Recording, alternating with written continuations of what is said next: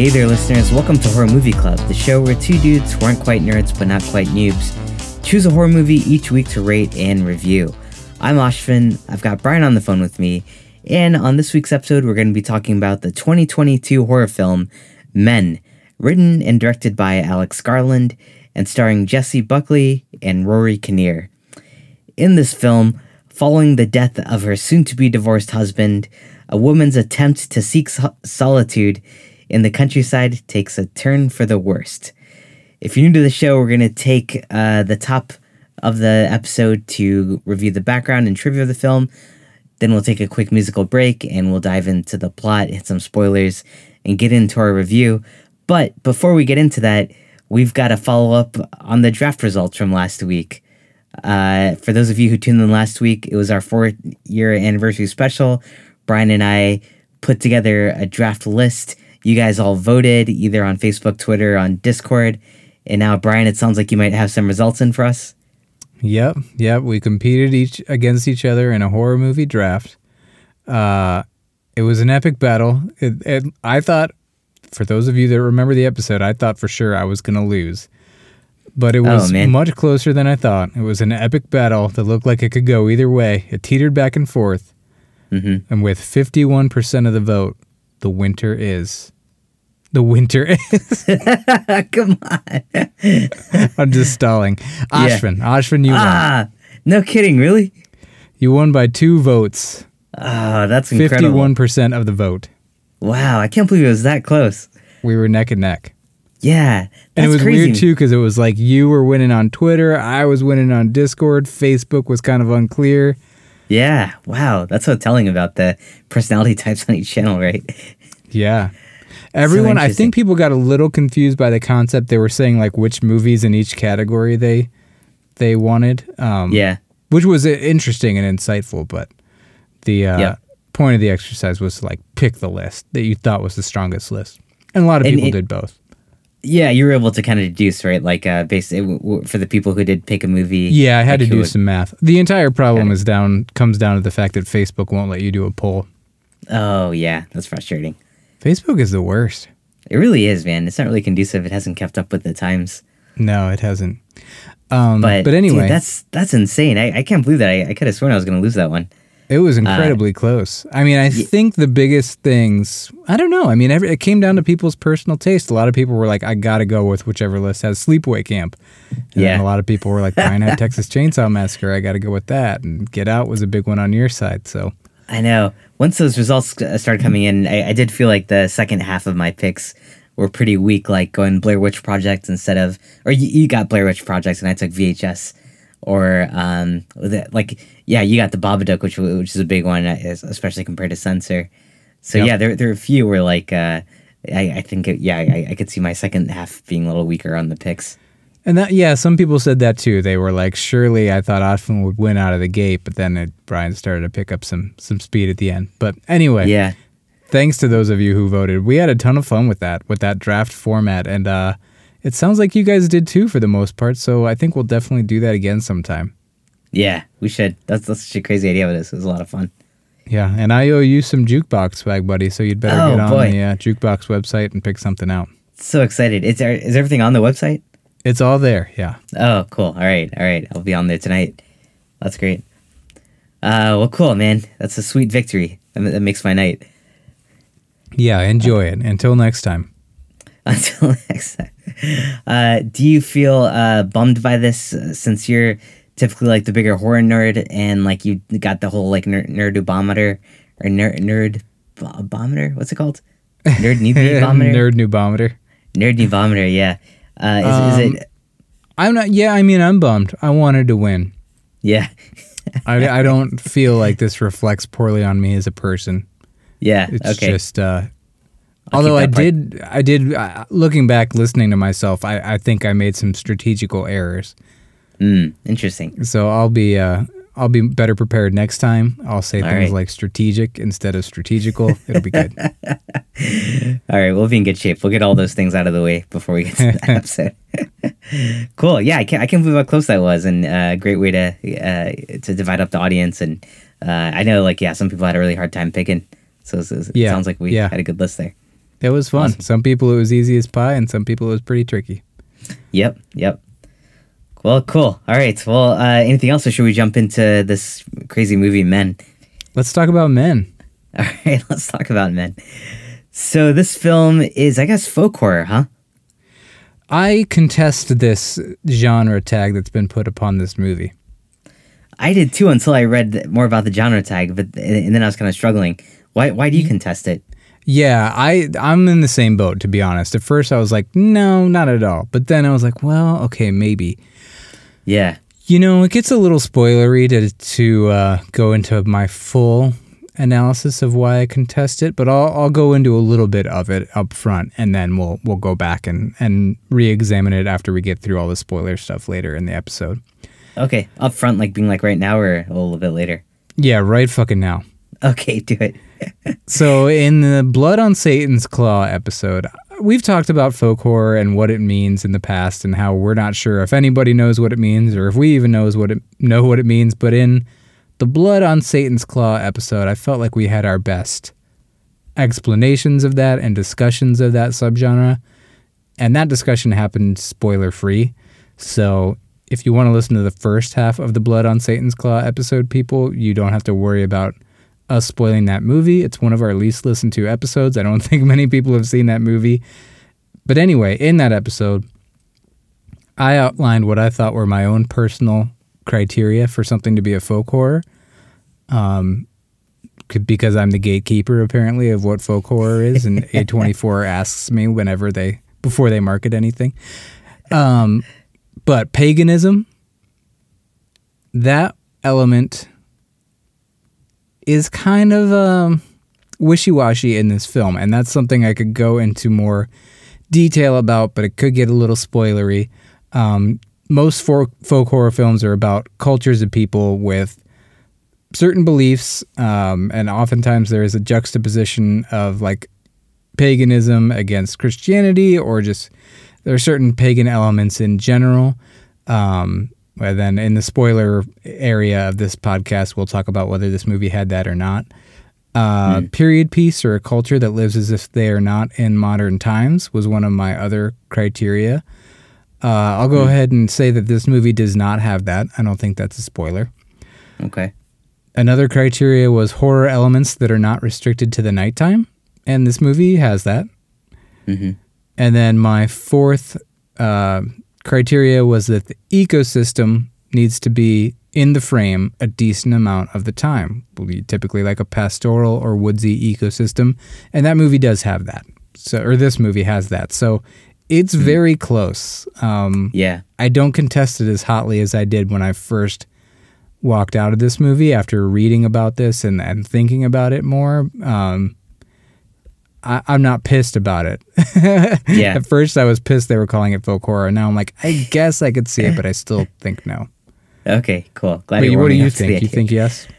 No, I was kind of shocked because I, I think I'm with you where uh, I assume folk horror has like some kind of satanic element to it uh, and a crowd mentality that you're up against as an outsider.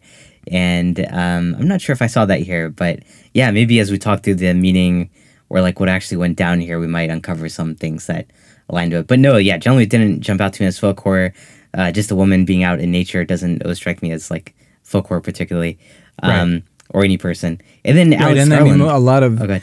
the, the triad, the unholy trinity, what gave, what started the entire folk horror genre is were British films, and this takes place in the British countryside. Um, yeah. So, yeah, it- it's easy to call it a folk horror. What was the trial? It was Witch uh, Finders, uh, Wicker Man, and Blood on Satan's Claw. Claw. Yeah, the Witchfinder General, uh, the Blood on Satan's. Yeah, you got it. Blood on Satan's Claw and Wicker Man. And uh, do, do you? I, I know you like uh you like uh the Wicker Wicker Man, but do you like the other two? Um, I wasn't wild about Witchfinder General. I liked the Blood on Satan's Claw. I didn't think it was amazing, but I liked it. I think we both felt pretty much the same about all of these. Oh, okay, okay. Surprised by how much we liked the Wicker Man. Uh, didn't care for Witchfinder General, and both liked Blood on Satan's Claw, even though it was flawed. From my Yeah. memory, that's how we both felt. That sounds about right. Okay. So yeah, I, I don't know if I'm. I would. I would put myself as like a folk horror enthusiast uh, at this point. Uh, would you or like what have we seen recently that aligns with folk horror? I can't think of the last one we did that aligns with folk horror, but modern folk horror films, uh, you know, The Witch, Midsommar, um, Ritual, The Apostle.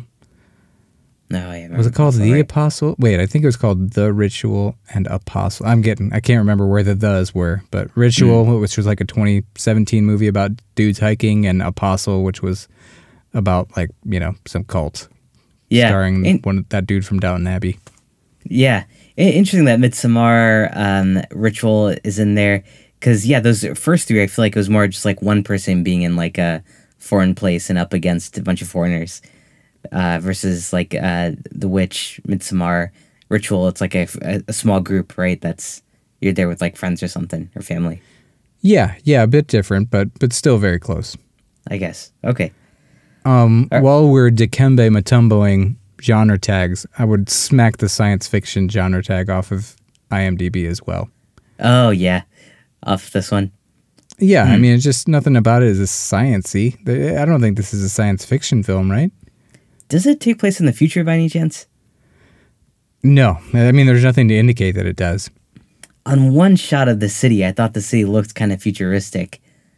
Um, but yeah, it was it was like really buried in there. But yeah, otherwise it did seem mostly present times, right?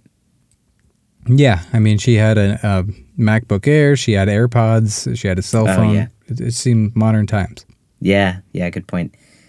but Um, yeah, psychological horror through and through. That's what this movie is. It's psychological. Okay, yeah, yeah, we can agree on that. Sure. Um, oh, home invasion Uh, sure, sure. elements. Yeah, it's it's gonna get crazy when we get into the plot here.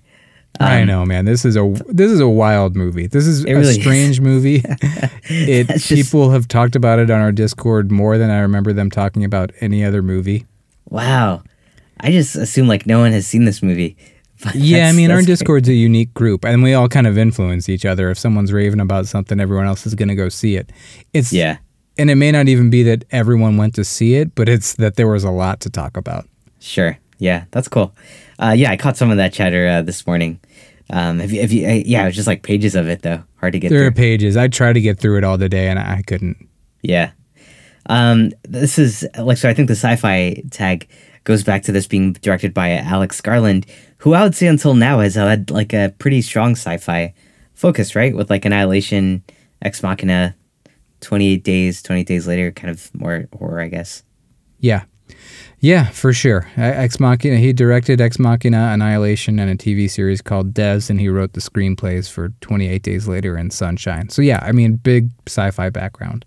Yeah. Oh man, you ever see that show, Devs? No, have you? Yeah, it's actually a really cool one. Um, I, I, I saw the first season. I feel like they haven't come back yet, but I might be wrong. Oh, cool. okay. I, yeah, I'm intrigued. I, I'd, I'd say I'll check it out, but you know the way I am with non-comedic shows. TV. Um, but yeah, Garland's also a novelist. He Right. his most famous novel is called The Beach, which was adapted into a movie starring Leonardo DiCaprio. yeah, I think I read that book, and I, I used to be a huge fan of this guy. Like, I think he was a, a great writer, and then like yeah, his works translated to film really well. And uh, Ex Machina and uh, was great. I, I don't, you didn't like Annihilation that much, did you? I was yeah, I was so so on Annihilation. I know plenty of people really love that movie. And Yeah. Annihilation's credit, it has some unforgettable elements, that's for sure. Every single one of his three feature films have unforgettable moments, in my opinion. Yeah, yeah, he really knows how to build up a scene. Yes. and in, in visually as well. He's pretty good at that. Um, and, and oh, sorry, you haven't seen Ex Machina? oh, I have. I've actually Oh, yeah. Ex Machina is my favorite film of his. Oh yeah, that's such a great one. Good Yeah. one. yeah. But uh, cool guy. Yeah, I feel like I, I generally like him. And then, uh, did you recognize any of the actors, actresses here? Um, you know, Rory Kinnear seemed vaguely familiar, and I think it's because of his recurring roles in the Daniel Craig Bond movies. Oh, who's he been in that movie? I can't remember exactly who he. I think he's like one of the like MI6 experts that consults with Bond about certain things. I can't remember Okay. the details, but once I heard that he was in the Bond movies, I was like, oh yeah, yeah. He was also in the Imitation Game, which I saw. Yeah. Um, lots of other roles in TV and movies, but some stuff I'm not super familiar with there. He was in that like first Black Mirror episode, I think, uh, as a president. That has. Oh, to- okay. Yeah, I don't know if I ever saw the first one. Oh, okay, okay. And then uh, you don't watch the show Our Flag Means Death on HBO? No, nope. Oh, he's in that one. So it's did- a comedy. Might might be worth checking out. Oh, there we go. So did you recognize him? Uh, no, I I like can't wait to ask you another question later, but I won't spoil anything. oh no! I want to know you how long ask? something in this movie took you to figure out. Uh, this morning. yeah, yes. we can talk about that. Later. Yes, I hope that's the truth. All right, all right. Um, and then yeah, I think the the main actress here, uh, she seems like she's got a lot of J- Jessie's got a lot of like uh, theatrical work under her. Has been in like some pretty pretty like big uh, acclaimed films, but I don't think I've seen her anywhere. Have you? Uh, no, I've never seen her anywhere either, but she's in the Fargo TV series. She's in I'm Thinking of Ending Things. She was in the Chernobyl TV miniseries, so I'm sure plenty of people recognized her face. Okay, yeah, awesome. And then uh, A24. Uh, the last time we saw an A24 film, I think, was X, um, which I mean that that just felt like so non A24, didn't it? Well, yeah, I mean, yeah, refreshingly non A24 in my opinion. I And here we are back to their old tricks. Yeah, this is straight up like that drony music, crazy filters. Yeah, this Uh, is just this is A24 through and through. Yeah, exactly. Um, I didn't realize this, but I, I guess that movie you loved, uh, Everything Everywhere All at Once, was an A24 film as well. Yeah, it was. That's really cool. So uh, yeah, they've they've done some interesting stuff this year so far. Um, For sure. Rotten Tomatoes, seventy percent critic score, thirty nine percent audience score. So pretty divided. It sounds like.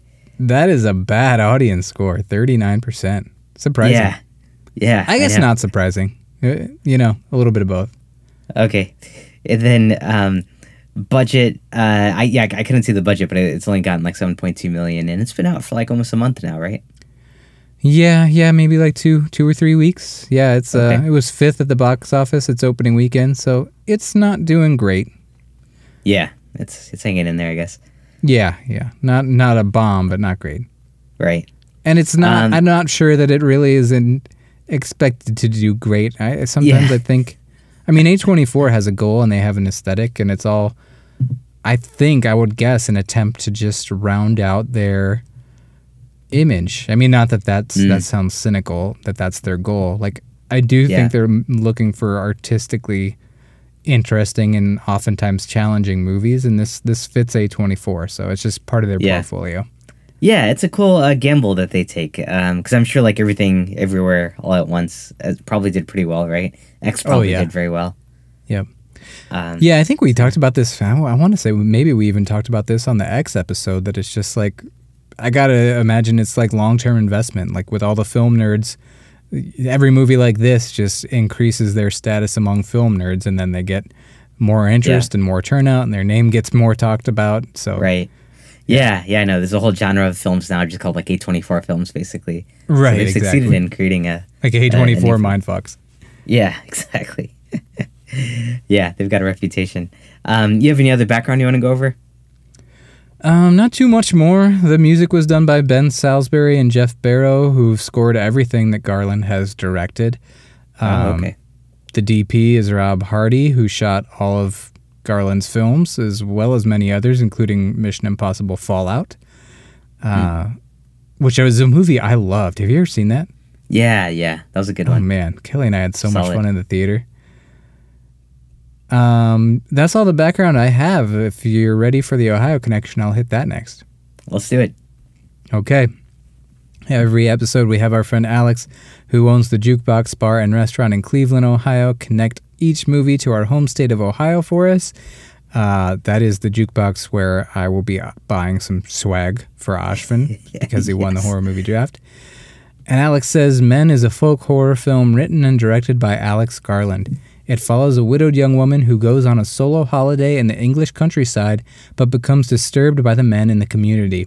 It was edited by Jake Roberts, whose film credits include Brooklyn, The Hitman's Bodyguard, and Hell or High Water, for which he was nominated for the Academy Award for Best Editing.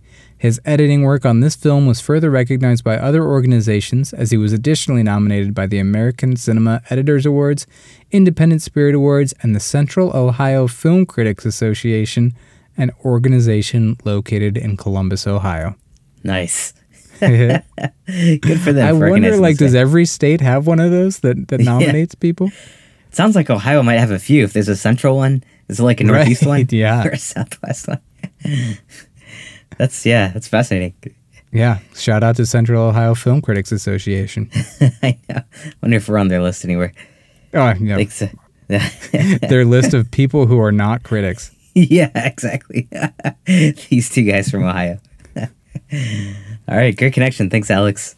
And uh, yeah, looking forward to that jukebox swag. So, all right, um, let's get into the plots and uh, the spoilers, and we'll go into what I'm sure will be a lengthy discussion on a review here. But uh, do you mind if we take a quick break? I, I just got to use the restroom really quick. Sure, man. Go ahead and take that break. All right, great. I'll be right back.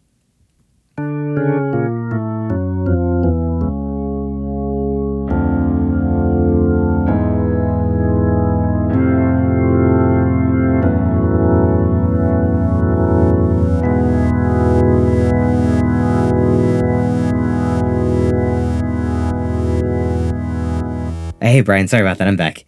Everything go okay in the restroom? Um, not not that great actually. Uh, I had a small accident where uh, I got stuck in the zipper. Um, so instead of like pulling it down or pulling it out, I just um, I tried pulling it out while it was still stuck. So now I guess I'll I'll be peeing in like two separate directions uh, at once, which I guess is cool, right? Oh, what a wonderful, wonderful way to tie the break into this movie. yeah. You've You know, hit on of- what it means to be a man and a crucial uh, scene in the movie at the same time. Exactly, in one swoop. The stupidity of man, what it is to be a man. and- in, in one fell whip. yeah, exactly. All right. So yeah, this film uh, it opens with our main character. It's a woman named Harper. She, the opening scene is her watching her husband fall from a window to his death, and she, after seeing this, she decides to leave the city and go to the country for some solitude to recover. She drives out to the this country house. Uh, it's a small guest house that is owned by this dude named Jeffrey. Upon entering, she eats an apple from a tree. Jeffrey gives her a tour of the guest house, and then he leaves. What did you think of this whole setup and uh, the characters, uh, the screen, what was going on, everything here? I liked the setup. Um, I this was uh, an embarrassing moment for me because the Crimes of the Future preview came on and I left the theater so I wouldn't get anything spoiled. and by the time I walked back in, the movie was already playing. But Oh, luckily, I, I I missed maybe like the opening shot, but I got the gist that she was standing there watching uh, someone fall from from above her, which I later learned was her husband. But yeah, um, in like slow motion, right? yeah, yeah, and very stylized shot, eh, very red lighting. Mm-hmm. Um, whenever they flash back to their apartment, it's very red. Yeah. Um, I liked it. I, I thought that uh, the that Rory Kinnear as Jeffrey was like a weird mix of charming and off-putting and ominous. Uh, it was a cool setup, and um, boy, I'm starting to. I'm trying to think of a performance. Oh, the person I want to parallel Jessie Buckley's performance to is Rebecca Hall's performance in The Night House Oh, interesting. just very real, very likable. She just feels like somebody you know. Yeah, yeah, that's a good comparison. Very natural. That natural. makes a lot of sense. And uh, very similar setup, like a, a woman alone in a house too. yeah, yeah, right. After the loss of her husband. Very true. Right. Yeah. Good comparison there. But yeah, I, I agree. Like pretty stylistic opening shot, uh, cool visuals here, and yeah, there's something charming about Jeffrey, but also off-putting. I get like I I feel like there's like a lot of subtext to that conversation where he's like kind of uh, assuming she's married, and when she's like no, he's like kind of like his reaction is, uh, yeah, you know, not very like uh, um, I don't know, open or friendly. Like yeah, Right. it's just kind of awkward, right? And- right. And like at first he's kind of stern that she says she ate an apple and he's like, oh, forbidden fruit. And like, you're stealing. Yeah. And then he's Yeah. like, oh, no, I'm just kidding. And yeah. Yeah, yeah, it's a really interesting dynamic here. You know, that's And- a very interesting thing since this we'll be riffing on toxic masculinity throughout the discussion of this film, but that's an interesting thing that men do. I mean, maybe some women do it. I notice it more with men where they give like a fake stern joke and act like they're pissed and they're like, "No, I'm just playing." It's like a weird brand of a power move. Yeah, yeah, I know. I never get that of humor. no, no, Uh, me neither. Yeah, uh, but no, I, th- I think you're right, and, and I, I think you're, you're watching this movie. It's called Men. You already have like like you kind of know in your head like this is a movie about like showing p- potentially the evils of man, right, or, or of men as a gender. So I, I don't know. I felt like watching the scene. You're really hyper aware of like all the uh, what is it like the passive aggressives or the underlying kind of like uh, things that you know like are, are pretty normal, but in, in a conversation can be seen um, to be kind of uh, aggressive in a way. Yeah, are you thinking of like microaggressions? Microaggressions. That's what I meant. Yeah. yeah. Yeah, you are. Yeah. yeah. the title of this movie, you know, it's uh you can almost like say it in a dis- disdainful tone, like men. Yeah. exactly. Exactly. Yeah, when I told people I was going to go see this, they're like, oh, it could just be a picture of a dude for like an hour and a half. Well, mostly women said that to me. So, uh, yeah, I, th- I think there's that. It definitely puts an impression in your mind of like what this movie's going to be about. um, but yeah, things at the guest house are going pretty well, except uh, she goes out for this walk in the woods one morning and she comes across this tunnel. Oh, it, I guess it like thunders and it makes her smile for a bit. And then she finds a tunnel and she's like, Have you, I wanted to ask you about that. Have you ever experienced like a profound joy from being caught in the rain? Never, dude. Have you? Yeah, yeah, it makes you feel alive. Are you serious? You've like looked up at the sky like lovingly and smiled? Um, perhaps, perhaps yes, perhaps no. I, I can't say for sure. If I was alone in the woods and it started raining and it was like the first time in a long time I felt alive, yeah, I might look up at the sky and smile. Wow. I, can, I, I, feel like it makes you, it puts problems in perspective. Like you can be having a bad day, and then I did it just the other day. Like went for a long walk. It was raining, and I was like, oh, maybe I shouldn't go. And then by the time I got home, I was like, I, I feel so invigorated. Like That's insane. I feel like Yeah. if you're having a bad day and you get caught in the rain, it's just like the word the days like become infinitely worse. Sometimes, um, but like if that's the goal is to like be outside, then then yeah, it can feel. Mm. So many things in life feel like the negative aspects feel so intangible you can't even like wrap your head around them. But to then like mm-hmm. have something objectively bad happen, like oh it's raining and I'm soaked, and then be mm-hmm. like it's fine. It's like strangely invigorating. Interesting. So watching this scene, like you felt like you related with her, that it was believable, or yeah, people sometimes do smile when it starts to rain and thunderstorm on them. I thought it was very relatable, very believable. I really, you know, I like nature, so I was I was really enjoying the uh, the hiking scene here. Oh boy, I thought it was dumb, man, and like the pacing, so slow. It Like, is a little stretched out for sure. Yeah, it takes Yeah. its time. I, It does. Fair, fair criticism. And then, and then, uh, but you know, there's like a lot of underlying grief here. So uh, maybe I'm not giving her credit, her- her character enough uh, for what she's been through, and, and we'll go over that soon. Um, but yeah, she comes into this tunnel and she starts like playing around with their echoes. And I thought this part was also unrealistic because like her pitch was just like too uh, melodious and harmonic. I don't think that was that's possible, right? It it showed a clear mastery of, vocals. yeah. but you know, Yeah. we learn later that she plays the piano, so maybe she's musical. Oh, good point. Good point. Okay. But yeah, it was beautiful. I mean, you did you if you took that aside, um, the the fact that you found it to be unrealistic, don't you think it was a pretty striking uh, sound that was then like Oh, yeah. accompanied in the score later? Yeah, yeah, I love how they brought that back later. It was yeah, it's a, it was a great sound and like the echoing of it and the way it was in the tunnel uh, was really well done. I was just like, there's no way someone could sing that well, uh, Yeah. like in a tunnel. That just Yeah, there was good. a little guy on my shoulder saying that too, but I was pretty in, entranced by this moment. nice. Okay, well, this beautiful moment that Brian was uh, getting off with, uh, unfortunately, ends here because uh, on the other side of the tunnel, she sees a figure get up and like start running towards her. So she uh, panics and runs out of there. Once she thinks she is safe, she's kind of catching her breath and she turns around and there's a naked dude standing there just watching her. So again, she takes off and goes home. And then later, I think maybe the same day, while she's at home doing some work, the naked guy shows up outside on the yard and is kind of stalking her and then is trying to break into the house. She calls the police and they come and take him away. Uh, what did you think of this sequence? I thought it was pretty cool. And there's a long time where we see the guy out in the yard, but she doesn't. Excuse me, this is in the UK, so out in the garden. And Oh, yeah, she doesn't. Uh, so I think it builds up suspense quite a bit. And I thought it was a pretty suspenseful moment when her little melody uh, love affair with the tunnel gets interrupted uh, Yeah. by, the, by the dude at the end of the tunnel and he starts sprinting towards her. I thought that was Yeah. pretty scary. I did too. Yeah, anytime like someone just starts starts like randomly running in a movie towards someone, right? I feel like that has an effect. Yeah, anyone sprinting right at you out of nowhere is scary. yeah, exactly.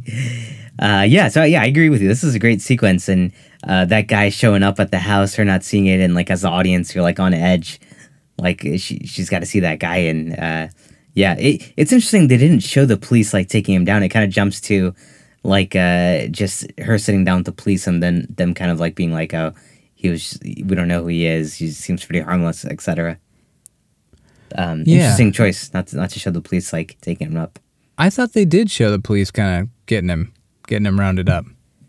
I don't I don't recall, man. I feel like uh I'm pretty she's at sure the they door. do because I remember one of the police officers looking over his shoulder back at her oh oh because that's when you first notice something that is unique about that police officer. Perhaps you didn't notice it. no, I didn't. Okay, interesting. Um, oh, was this like so? Are they standing outside? Oh yeah, they're standing in the garden arresting him, and she's like by the door. Yeah, correct. Okay. Oh, I guess what they don't show is like she's on the phone. His like hands, and he's like banging on the table, and then it jumps to the police are there, and like he's in handcuffs, right? Uh, can't quite remember. Okay. I, I, don't know, I I guess for some reason I thought something else like that. That, that I thought that uh, sequence might go on longer of like her like trying to keep the door secure while he's out there like trying to break in. It was Gotcha. just it. Yeah, it was, it, was, convenient that the police were able to show up quickly and uh, arrest this guy. Well, I don't know why I'm being guarded with this element of it, but you you when he turns around, the police officer and glances back at Harper, his face is the same face as Geoffrey's, the the man who walked her around and the landlord essentially. But you didn't notice that, I take it. I, I didn't know this, and, that yeah, apparently that's the case, right? yes. yeah, when, you, when I looked at the cast of this film and there are just two people on there, I, th- I thought maybe something was wrong. yeah. I think this is a safe place to go ahead and say that every man that appears in this movie has the same face. It's all Rory Kinnear, either playing the role or being CGI'd onto the face of whoever's playing the role. So, And you caught that while you were watching it? Yeah. Wow. You weren't just I'm like sure you're um, not the only one who didn't catch that. Um, yeah. I think it's a spectrum of when people catch it. Uh, Oh. I'll go ahead and tell you, you're you're on the slow end of the spectrum. if if I didn't But- catch it and like I, I read that like this morning on the Discord server. Yeah, I mean, you've had that problem since we started the podcast, keeping faces straight. So Yeah. I knew when I walked out of the movie, Ashvin's he's not going to catch that. This is- yeah. There there was a point later on eh, they were showing someone's face and it did strike me that hey a lot of these people like I wonder if it like I think it was like an inner monologue I had where like oh a lot of white people look similar or something. Uh, but yeah, I didn't put it together that it was like the same actor. So uh, that that kind of blew my mind when I read that this morning. That's I don't know crazy. how to broach this sensitive subject. Oh, which one? So just sm- smack me in the face across the phone, if Okay, Freddy Krueger style. that's a good but I think there have been some studies that show that people are worse at recognizing the faces of people who are racially of a different background than them. So, like Oh, sure. different races, you struggle to identify faces as well. right, right. And do you have this problem because most movies are just way too white? It could be, but I, I, I wish it was. Like, I, w- I wish I could say this was a, a white thing, but I feel like most movies, I'm not counting on like people being the same people. Uh, and yeah, I just have like a bad memory of like who's who. So I'm never like looking at someone trying to place them somewhere. I'm just gonna be like, well, if I'm seeing them, they're gonna tell me who they are. Uh, and like, yeah, I'm not gonna try to ever like kind of connect the dots. I guess. In Uh, your so I- defense, it's the same assumption that everyone's a different, unique individual person and not the same person. exactly. Everyone's always someone different. yeah, yeah, that's exactly it. so I, I feel like it's a problem on the opposite end of that spectrum then, right? Sure. Right. The, the, right. It's the movie's problem. I think so. I think it's the movie's problem here, where name tags again. All right. Well, um, yeah. So I, I guess the policeman here has, bears a similarity to uh, the guy, and it turns out it's the same actor, which uh, maybe someone caught, but most people probably didn't catch that. So later, uh, oh, did you? And then uh, she sits with the, one of the police officers, who's I think the one other woman. Actually, there she also has a friend who we see on the phone, but uh, she sits down and speaks with the woman about like what happened here. You take anything away from that conversation? I didn't think I took much away from it while I was watching. Um, mm. In hindsight, it's like one of the few other woman women in the film, and it's a comforting presence to her. Uh, right. Yeah, I think that yeah. was the, the key there.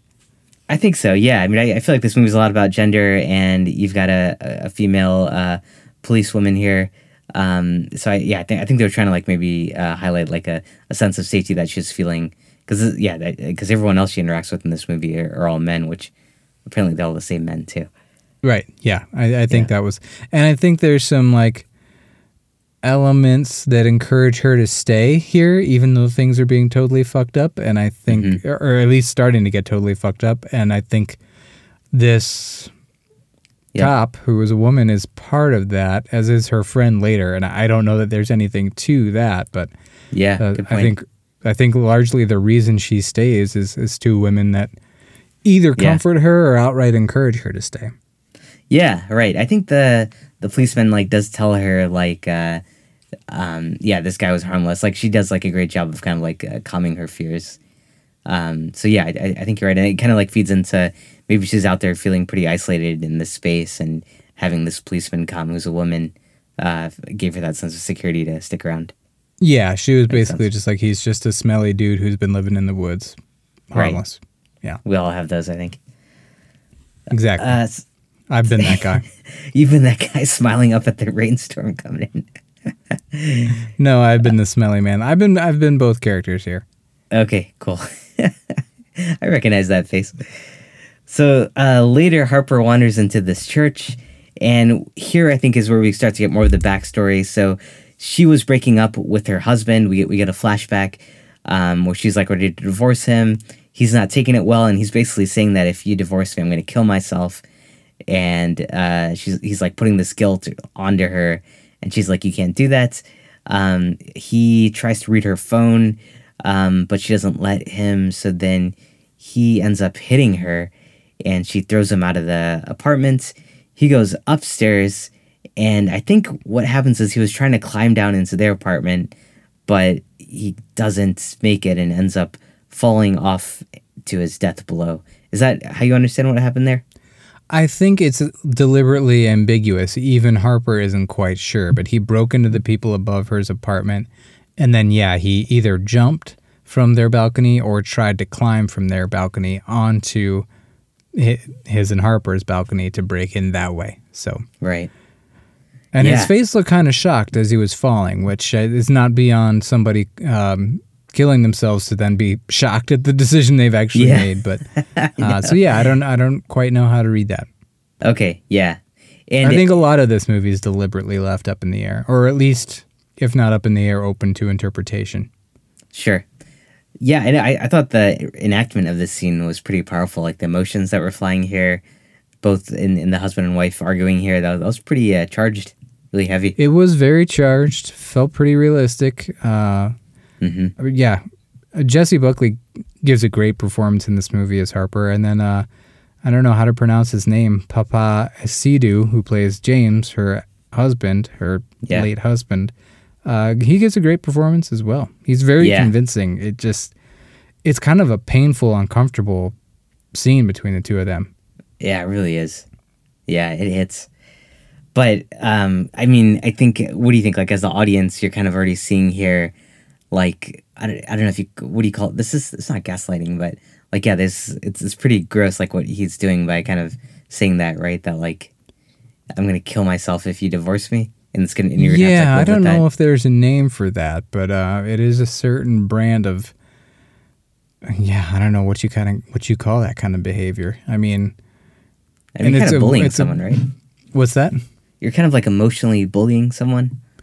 Yeah, yeah, like emotionally bullying, like almost. I'm tempted to call it blackmail. That's not really it. Like Yeah. I don't know Yeah. what it is. I mean, it's it's something done by someone who's not in a mentally healthy place, so it's hard to like Right. 100% villainize it, but then it's also like yeah, truly horrible thing to do. So, Yeah. yeah, it's complex. It really is. Yeah, this part's pretty dark. So uh, while she's in this church, she's confronted by a priest who, at first, kind of feels like he's sympathizing with her, but then he kind of suggests that had she accepted her husband's apology, he may have still been alive. So, kind of putting the blame back on her. So, she's really pissed uh, by this and goes to this pub where Geoffrey is hanging out. And the police officer, the, the guy police officer who was there earlier that day, steps in and she finds out that they freed the naked guy who was trying to attack her because he seemed harmless. So she gets pretty upset by that as well, and she heads home. So not not a great afternoon in the town between those two uh, conversations.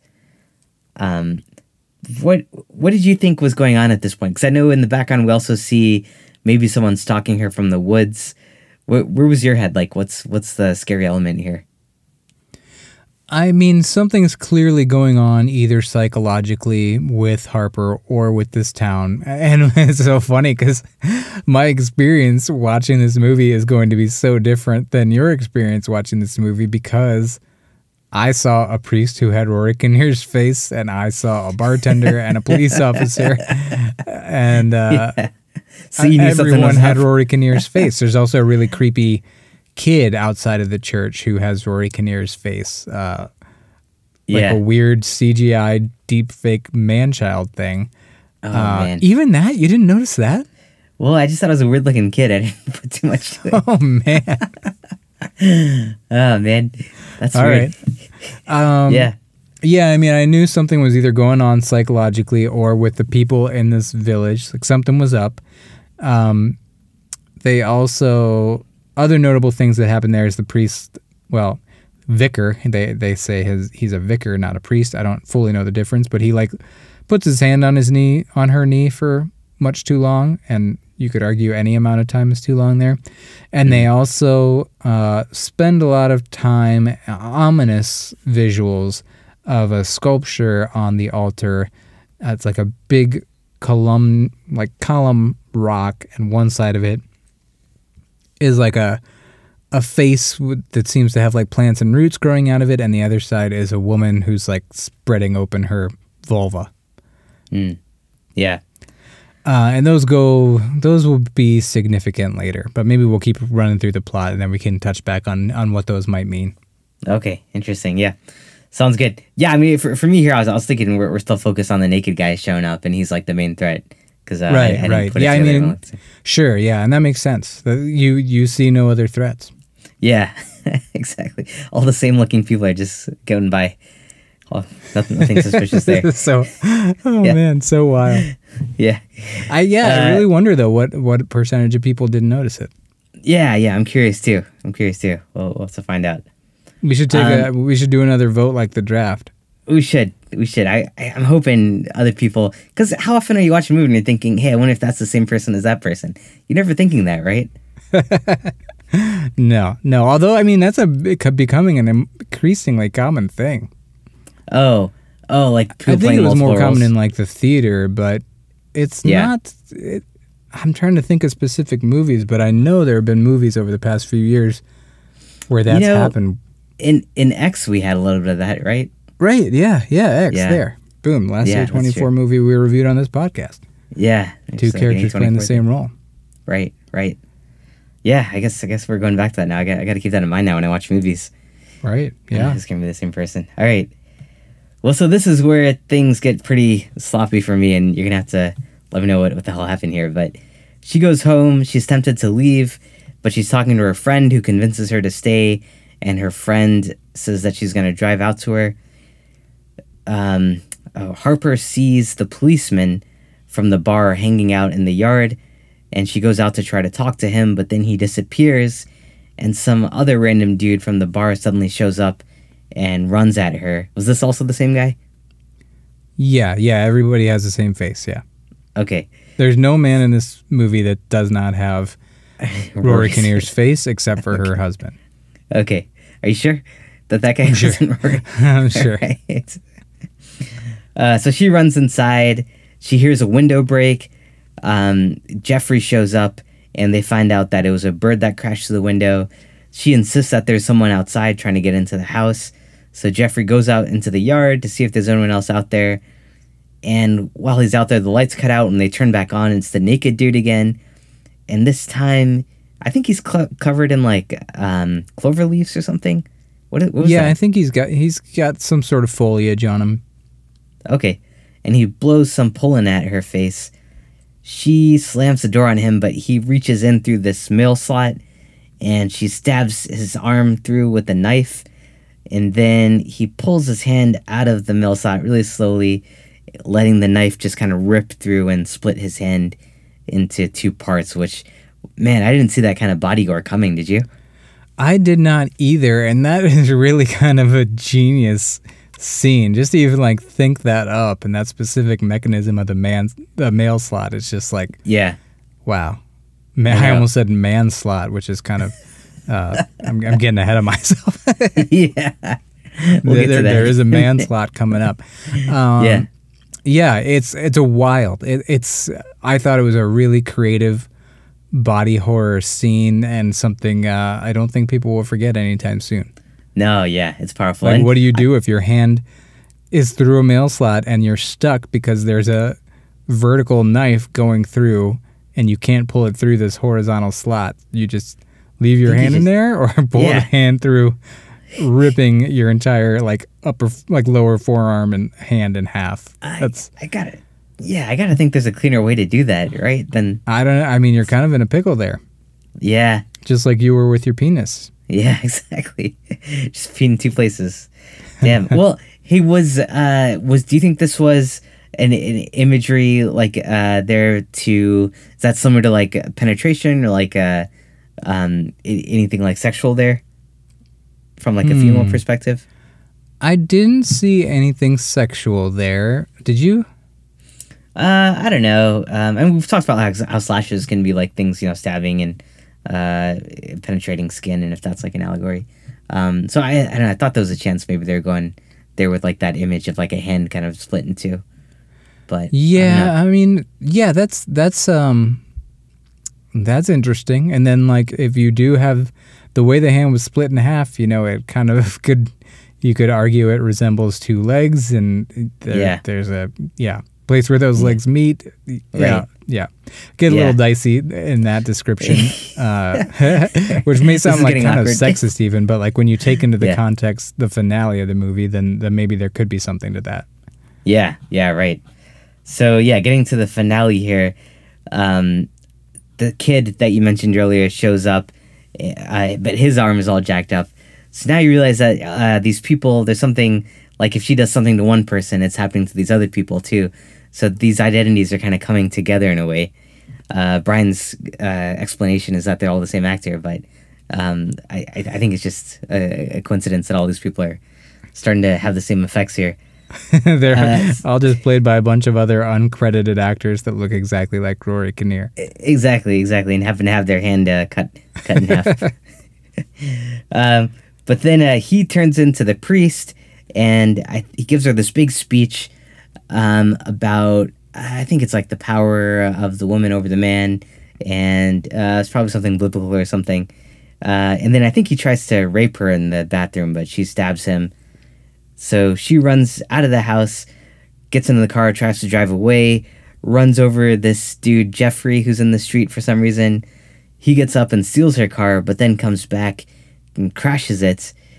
We then get this really crazy sequence, and this might be the climax here, where Geoffrey gets out of the car, but immediately becomes pregnant and falls over and gives birth from his uh, manhole. Is that what we called it? Yeah, that's what it's called scientifically. Manhole. Yes. So out of his manhole, he gives birth to the naked dude, who then becomes pregnant, and out of his manhole pops out the kid that we saw, who again becomes pregnant, passes out, and the priest pops out of his manhole, and then the priest gets pregnant, passes out, and uh, gives birth to what is her ex husband. So you just had like five dudes giving birth to another dude, right? Yeah, yeah. It's an extended birth, rebirth, rebirth sequence. Yeah. Yeah. Pretty graphic, Uh, too. I mean, it's intense. oh, it's, man. it's very body horror heavy. Yeah, yeah, you've seen that like crown coming out of there. It's it's brutal. yeah. Um, so yeah, the the the movie ends. Uh, Harper sits on the couch with her ex husband who just came out of the priest, and she asks him what he wants, and he says it's her love. And then we jump to the next morning. She her friend shows up, and Harper is sitting out on the steps smiling, and there's some blood all over the place. So what the hell happened that night? Yeah, I mean it's it's all up in the air. Like I wish I could tell you exactly what happened, but I don't know that I can. Um, Do you have like an interpretation or anything? I have like an interpretation. Um, so the fact that they're all the same like person, the same man is crucial. Um, but also there's significance to the naked man who has like foliage growing from him. So and that face she sees on the rock in the church. So there is a like folklore figure called Green Man. And actually the reason it like struck a chord with me is because there is a bar in Asheville, North Carolina where I used to live called Jack of the Wood that beget a brewery called Green Man and their logo is like this face, this man face with foliage coming from it Oh, Um, and I actually I found this on a website for a lodge near Asheville called Wildberry Lodge. So this is straight from wildberrylodge.com, written by Kate Randall. Uh, and she says, Have you ever walked into a forest of ancient woodlands and got the feeling that you were not alone? Many people believe that it is the Green Man walking with you. The Green Man has always been with us. He is believed to be a symbol of life, death, and rebirth. That's the rebirth is important for that ending sequence, and is a counterpart for the primal goddess of earth, Gaia. He represents the strong reliance and union with our natural environment. He is a commanding yet comforting sight, a blend of man and forest, often with vines and sometimes flowers coming out of his mouth, ears, and nose. Uh, the artistic portrayals vary from time periods and cultural differences. Most Green Man depictions are of stone and wood carvings in churches, cathedrals, abbeys, and chapels throughout Europe, most prominently in Britain and France. For many, this serves as evidence of the strength and vitality of pre Christian traditions and beliefs. So that's where you get the paganism element that we feel is necessary for most folk horror.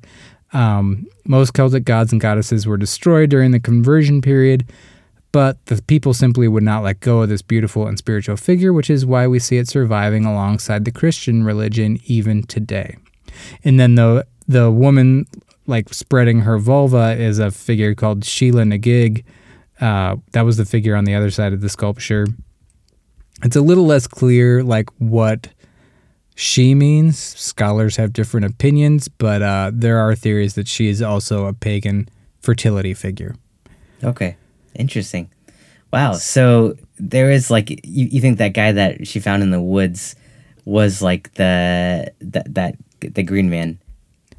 He is the Green Man, and I Yeah. think it's just meant to be a symbol of like. I think it's all kind of like a stand-in for toxic mas- masculinity, right? Like she, she flees this horrible thing that happened with her husband due to his toxic masculinity, only to come upon this town where essentially like the man earth goddess lives mm-hmm. and his like i think that extended rebirth scene in the climax was just symbolism of how uh, toxic man begets toxic man begets toxic man because every man in this Yeah. village shows a different breed of uh, flawed masculinity you know like Sure. uh, it's so subtle sometimes that it's hesit- you hesitate to even call it toxic masculinity but um, Yeah.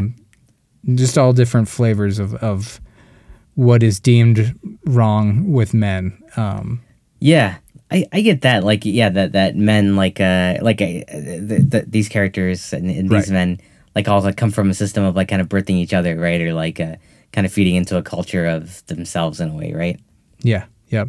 Yeah, that makes a lot of sense and, and feeds into toxic masculinity. Uh, so then with that, uh, so were all these events then a result of her running into that Green Man God thing. Yeah, I mean that's what's mysterious. Like, does this true village really exist of all of like his offspring, um, or is it all just in Rory's mind or in Harper's mind, um, and she just sees everybody as the same person, even though they are not? But that would, you know, the climax would be pretty hard to explain if that's not the case.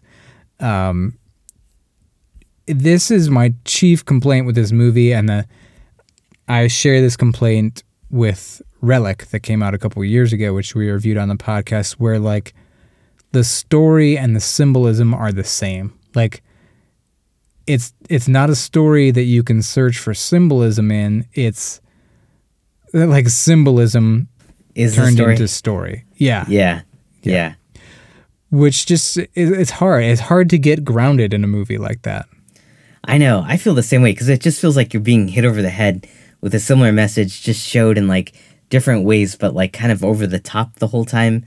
Yeah. Uh, which like you know it's like beautiful imagery and stuff, but it's like yeah, we already got that idea. We get it. Um, um, but like yeah, you're not really like moving the story along or telling a, a story that like captures that really well. Um, which yeah, that, that part kind of frustrated me. You were you were stuck with that as well. Yeah, I mean, a bit, a bit. And I think Alex Garland started working on the script like 15 years ago. Mm-hmm. And I think this comes at a time, and, you know, we're two men here, so take what we're saying with with a grain of salt, I suppose. But I think even some women are starting to get a little bit sick of the like man bashing theme in movies. Not necessarily mm. sick of it, but it's become so common just so quickly here in the last couple of years that it this makes this movie feel less original than it would have 15 10 even 5 years ago. Oh, It- interesting. don't you think? Like it, it just seems like a little more like okay yeah we've seen this. Um we we? i mean we haven't seen anything like this. This Oh, is weird. Yeah, yeah, but like we've seen this message. It was in fresh earlier this year.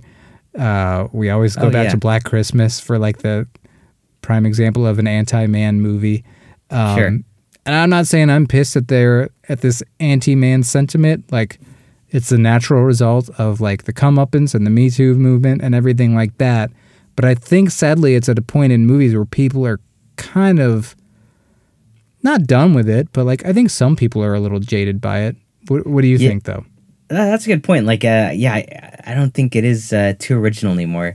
Uh, it has been in the media for a while now. I forgot about like those examples that you mentioned, um, but I actually thought like th- this would be like a great opportunity to like do like a Get Out version of uh, of that. Which, yeah, you know, Fresh and Black Christmas kind of like hit those notes in there.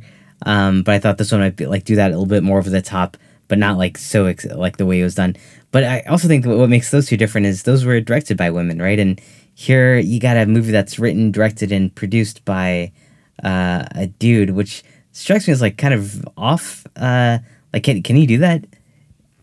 Like, yeah, right. Yeah, I mean, it's a good question. And he, Alex Garland, did an interview with Sean Fennessy from the Big Picture podcast where Sean Fennessy essentially asked him that. And Alex was like, Yeah, I think so. Like, I, I can do whatever I want. Like, I I need to be thoughtful and mindful about it. But he essentially Yeah. doesn't believe in the fact that, like, certain people are restricted from telling certain stories. Sure. Um, and I think. I might agree with him. Like, Hmm. because then it, I don't know. It's a dicey ground. Are you and I not allowed to discuss this movie? Are we not allowed to discuss Fresh? Are we not allowed to s- discuss Black Christmas 2019? Like, yeah. I get it. Like, people might be sick of our opinions on this stuff, or it might not be for us to comment on. But Yeah. shouldn't we still be allowed to? Like, Oh yeah. that that gets a little dicey. Yeah, yeah, no, I totally agree. You can totally uh, tell any story you want. Um, I think what you end up with, though, and what I felt like in this movie is it was kind of like all about one theme, one symbol, just kind of like being drilled into your head repeatedly versus, yeah. I f- yeah, versus like kind of a more nuanced, uh, or more like in depth, or more creative, uh, and like a great like storyline. It kind of got caught in, uh, in in just like the symbol aspect of it, the imagery.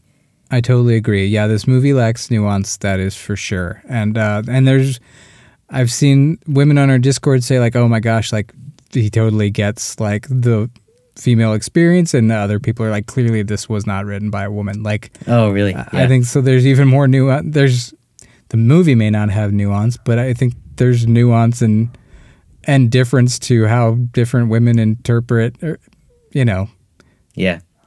And I'm tempted to say interpret the world like as a woman, but yeah, that sounds horrible.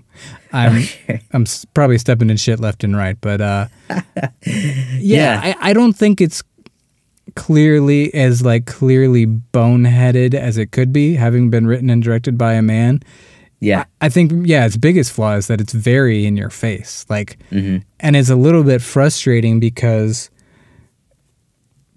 Black Christmas 2019 is a movie whose name gets dragged through the mud. It's like, oh my god, this movie like so Yeah. over the top, and this movie, which is draped in like film nerd, like film bro aesthetic that every A24 nerd loves, is gonna get way more respect and Mm.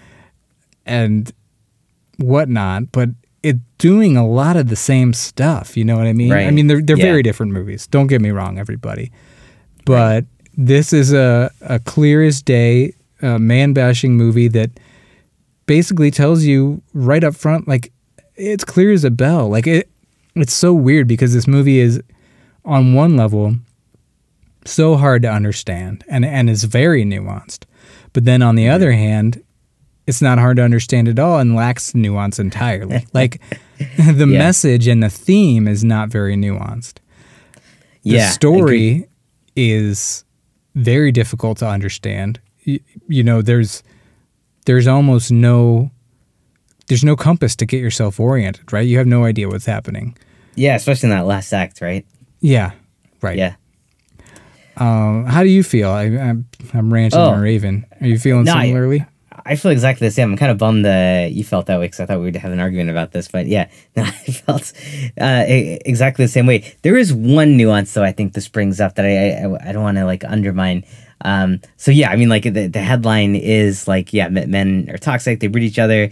Uh, I think there are a lot of like lines in here where like a character references something like a their father told them, or like that kind of uh, mentality that like men can have and like the toxicity of it.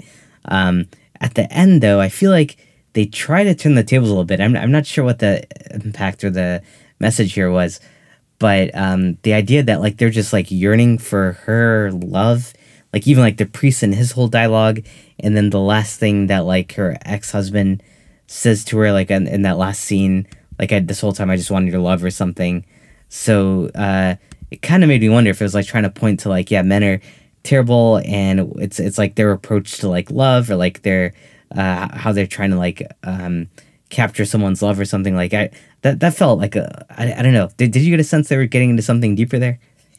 Yeah, perhaps. And I think that like her getting away to this retreat and being confronted by the like male god of fertility is kind of in a way saying like, hey, like you can't avoid this. Like toxic masculinity's existence or not, like men are essential to life on this planet, right? Like mm-hmm. you, you, we don't, we often see like a Gaia or a goddess of fertility. We very rarely see a male figure of fertility. So I think it's kind of like point, pointing towards, hey, like this is a, a necessary evil. Like when you read the title men, like you can almost say sentences or phrases that get tack commonly tacked on to the end of that statement, like men can't live with them, can't live without them, right? That would kind of point to the theme of like, hey, here's a a, a necessary evil. Is this this god of fertility that if we want to have babies, you, you need the man parts. Um, and then there's also like men, they're all Yeah. the same, and Right, that's right. again what this movie is doing. So I think it's actually a really clever title in that way. Mm-hmm. And there's a lot of. Did you notice the like floating seed? Yeah, um, right. throughout the movie. I think that was symbolism for sperm Yeah, I think um, so. and fertility. Yeah, So and nature is prominent in in the movie. So yeah. That I think it's scene was- kind of confronting a necessary evil that like yeah. man and woman are necessary and you kind of have to live with it. That sounds horrible. I know. Deal with it, ladies. Men suck, but you got no other choice. and I also think like so much of what we say about this movie may or may not be what Alex Garland intended people to find. Like I think he's mm. been kind of obtuse about what what to find in the movie. He wants people to find their own meanings, but yeah. both of the women in our story encourage Harper to stay. The the police officer doesn't outright encourage her to stay, but she, you know, she's like, okay, it's just, you know, it's just is what it is. Like everything's going to be fine now. Yeah. And her friend is outright like, no, don't let them ruin you. You can't just like up and leave. You got to like, I'm coming there. Like we're we're Yeah. not going to let this ruin your stay. right. um, right. And you can argue that the end with her smiling at her friend when she arrives. Her friend is pregnant, by the way, to hit upon that fertility theme a little bit more. Yeah. it, it could be her like saying a smile of like I, I I faced it. You know, I faced my demons and conquered them. Like Yep. the demons are how to how to live and deal with this type of of masculinity. Uh, Yeah. So it, it, I think there's, I don't know. I feel very back and forth on the movie because in many ways I agree with you. Like this is just like symbolism in a plot. yeah. But, Very but loose it- plot. Yep. Yeah, yeah, but it's also like pretty intriguing. There are some nuances to it, even though the message is not nuanced. Yeah, I think I think visually really intriguing, and like to your point, like that uh, seed that's going around, like that one scene with the deer where like it goes into the eye of a deer and it comes out, and the deer's body's like all covered in uh, uh, maggots and like dead. So it's like kind of showing like yeah the necessary circle of life in a way where it's like yeah this thing is sperm can be like poison, but it's like you, kind of need it in a way, right? Right. Yeah. To- to- Credit to uh, Mike L for bringing that that sentiment to my attention on the Discord server. Yeah, good catch. Um, yeah, no, I, I, uh, I- I think I feel the same because yeah, visually it's a really cool movie. It has something. Uh, I I think it has like a great message and everything. But um, yeah, I, I just kind of I wish I knew what happened there at the end. It just kind of sucks. Like go through half the movie where you kind of feel like you know what's going on, unless you're thrown off by all the faces looking the same. Which do you have a theory for that? Were they just short on budget? Couldn't hire any I more people? Yeah, I mean, I think it's open to interpretation, but I think it's. I mean, it could be interpreted in a few ways. You you could just look at it as purely psychological horror that she saw everybody as the same man and is hallucinating and and somehow killed somebody and her friend gets there and it's clear that what happened really happened in in some way shape or form because her friend sees the crashed blood, car and a blood trail right. so was it all a psychological freak out and, and she sees all men as the same thing? She never notices, nor does the police officer, that all the men in the town look the same. Right. Um, right. So right away there's like this element of magical realism and you're thrown off off kilter and nobody knows exactly what's going on. Like even the viewer can't interpret what's really happening here. Yeah. Right. Uh, like my th- interpretations of what happened is that there's a supernatural element here and she really is confronting like this god of fertility and i think in the end her birthing or i mean it the god the green man birthing her husband last and by the way we his he also like broke his leg in a car crash mm-hmm. such that we saw a shot earlier in the film of her. She found her husband John after the fall, and his hand had been run through by a, a sharp metal gate, and his leg has been broken. And so mm-hmm. now the Green Man's injuries mimic his, like a stab on the hand and a broken leg. yeah. And he's sitting on the couch, and he says, like, this is what you did to me. Like, and I think he even spells it out, like, my hand and my leg. Oh, wow. And I think in a way that's maybe part of her finally clearing up her guilt. Like, th- if the Green Man can say, Look at what you did to me after he's like attacked her like a billion times and gotten mm-hmm. a stab wound and a broken leg because of it, it's kind of the equivalent of her husband like spinning his own misbehavior onto her. Like, Oh. you did this to me, you're the cause of my death. I almost feel like her seeing what the Green Man w- was doing to her, and then the fact that he could still say, "You did this to me," made her think like, "Okay, no, like I didn't do that to my husband. he did it to himself. Like Oh, yeah. he he had every opportunity not to have that happen, and he he kept going down that path. that's a great um, interpretation. That, that, that's I- really good. yeah, I don't know for sure. That yeah, that makes a lot of sense. Uh, that like uh, yeah, she would see see like something so extreme and then like kind of like be able to hear that comment and it not hit her the same way that it had hit her before. Yeah, right, right. Like it takes this extreme circumstance for her to understand in her heart, like it is truly not my fault. Yeah, yeah. So you think that's like her smile at the end is her realizing that? I think so. Like I, I did it, I conquered it, um, and Yeah. now my friend is here. Yeah, I also like I don't know. I go back and forth on this movie. Like I'm alternately angry at it and and really admiring it, even within this conversation and like all day to day. yeah. I've been back and forth. That's a sign of a good piece of art, I guess, if it can like make you keep revisiting it in your head and like having these different emotions over it. Yeah. uh, that's that's a feat for sure. Yeah, agreed. But but is it enough? You want to jump to the rating or anything else you want to call out? Well, what did you think of the visual effects? Oh, I thought they were all pretty good, man. Like the, I, I, th- I thought like the, the gore was great. Um, some of the uh, oh imagery of like what you saw in the church, uh, the the the nighttime sky I thought was really cool. The house was uh, made out pretty nicely, so I, I, I was down with them. What did, what did you think? I thought it looked kind of silly, like the especially the CGI face on the little boy. Um, Oh, and some of the noticed that. rebirthing scenes. Some of the rebirthing looked really good, and some of it looked like very computer generated. Really? Okay. Yeah. So that kind of took me out a, a little bit. Sure. Sure. And uh, what about the music? I loved the music. I thought it was great. I loved this the tunnel scene and her vocals, and I love that they brought it back in the score. Yeah, a lot of droning going on there. Yeah, yeah. I almost Cool. thought it was maybe Colin Stetson at first. Oh yeah. Um, and her acting, I, I thought was really strong. What, did- what did you think? I thought the performance from Jessie Buckley and Rory Kinnear both very, very good performances. How about Yeah. you? Yeah, yeah, definitely. I was, I was really impressed by her as well as the rest of the cast as Yeah. well. they did a great job. Uh, cool. Yeah, you want to jump to the rating then? Yeah, let's do it. All right. How many uh, manholes giving birth would you give this one? I give it three and a half manholes giving birth. All right. I, Will you? Yeah, go ahead. uh, you know, there's this movie is kind of like two separate experiences. It's like watching it and then piecing it together afterwards. And in mm-hmm. watching it, I was sometimes underwhelmed by the heavy symbolism and like the symbol symbolism essentially being the reality. But it was scary. I thought it was scary a lot of times. Like the Really? tunnel scene, like the house, the the motion sensor light outside the house, and Yeah. just the stalking throughout the house and the climax leading up to the rebirth scene. I thought it was all executed really well and was eerie and and fairly suspenseful. Yeah.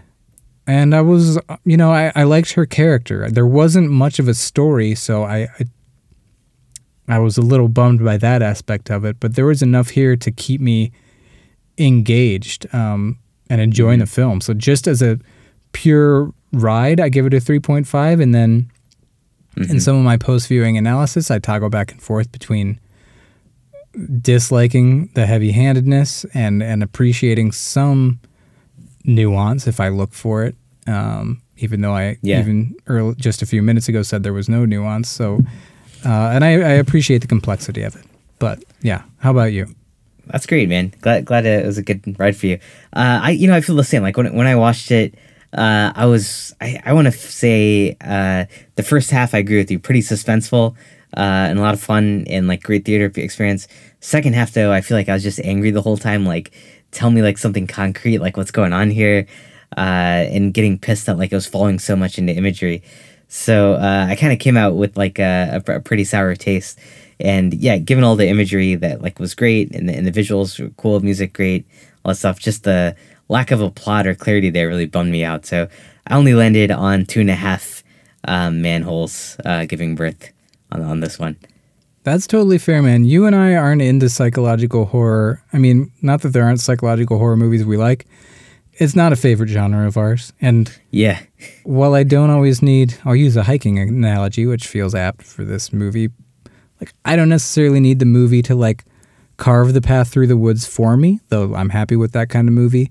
But I feel like I want it to at least give me a compass, and this movie like didn't really give me a compass. Like, yeah, it's there's no way to know what's truly going on. Right. Um, at least it feels Right. that way sometimes. But yeah, yeah.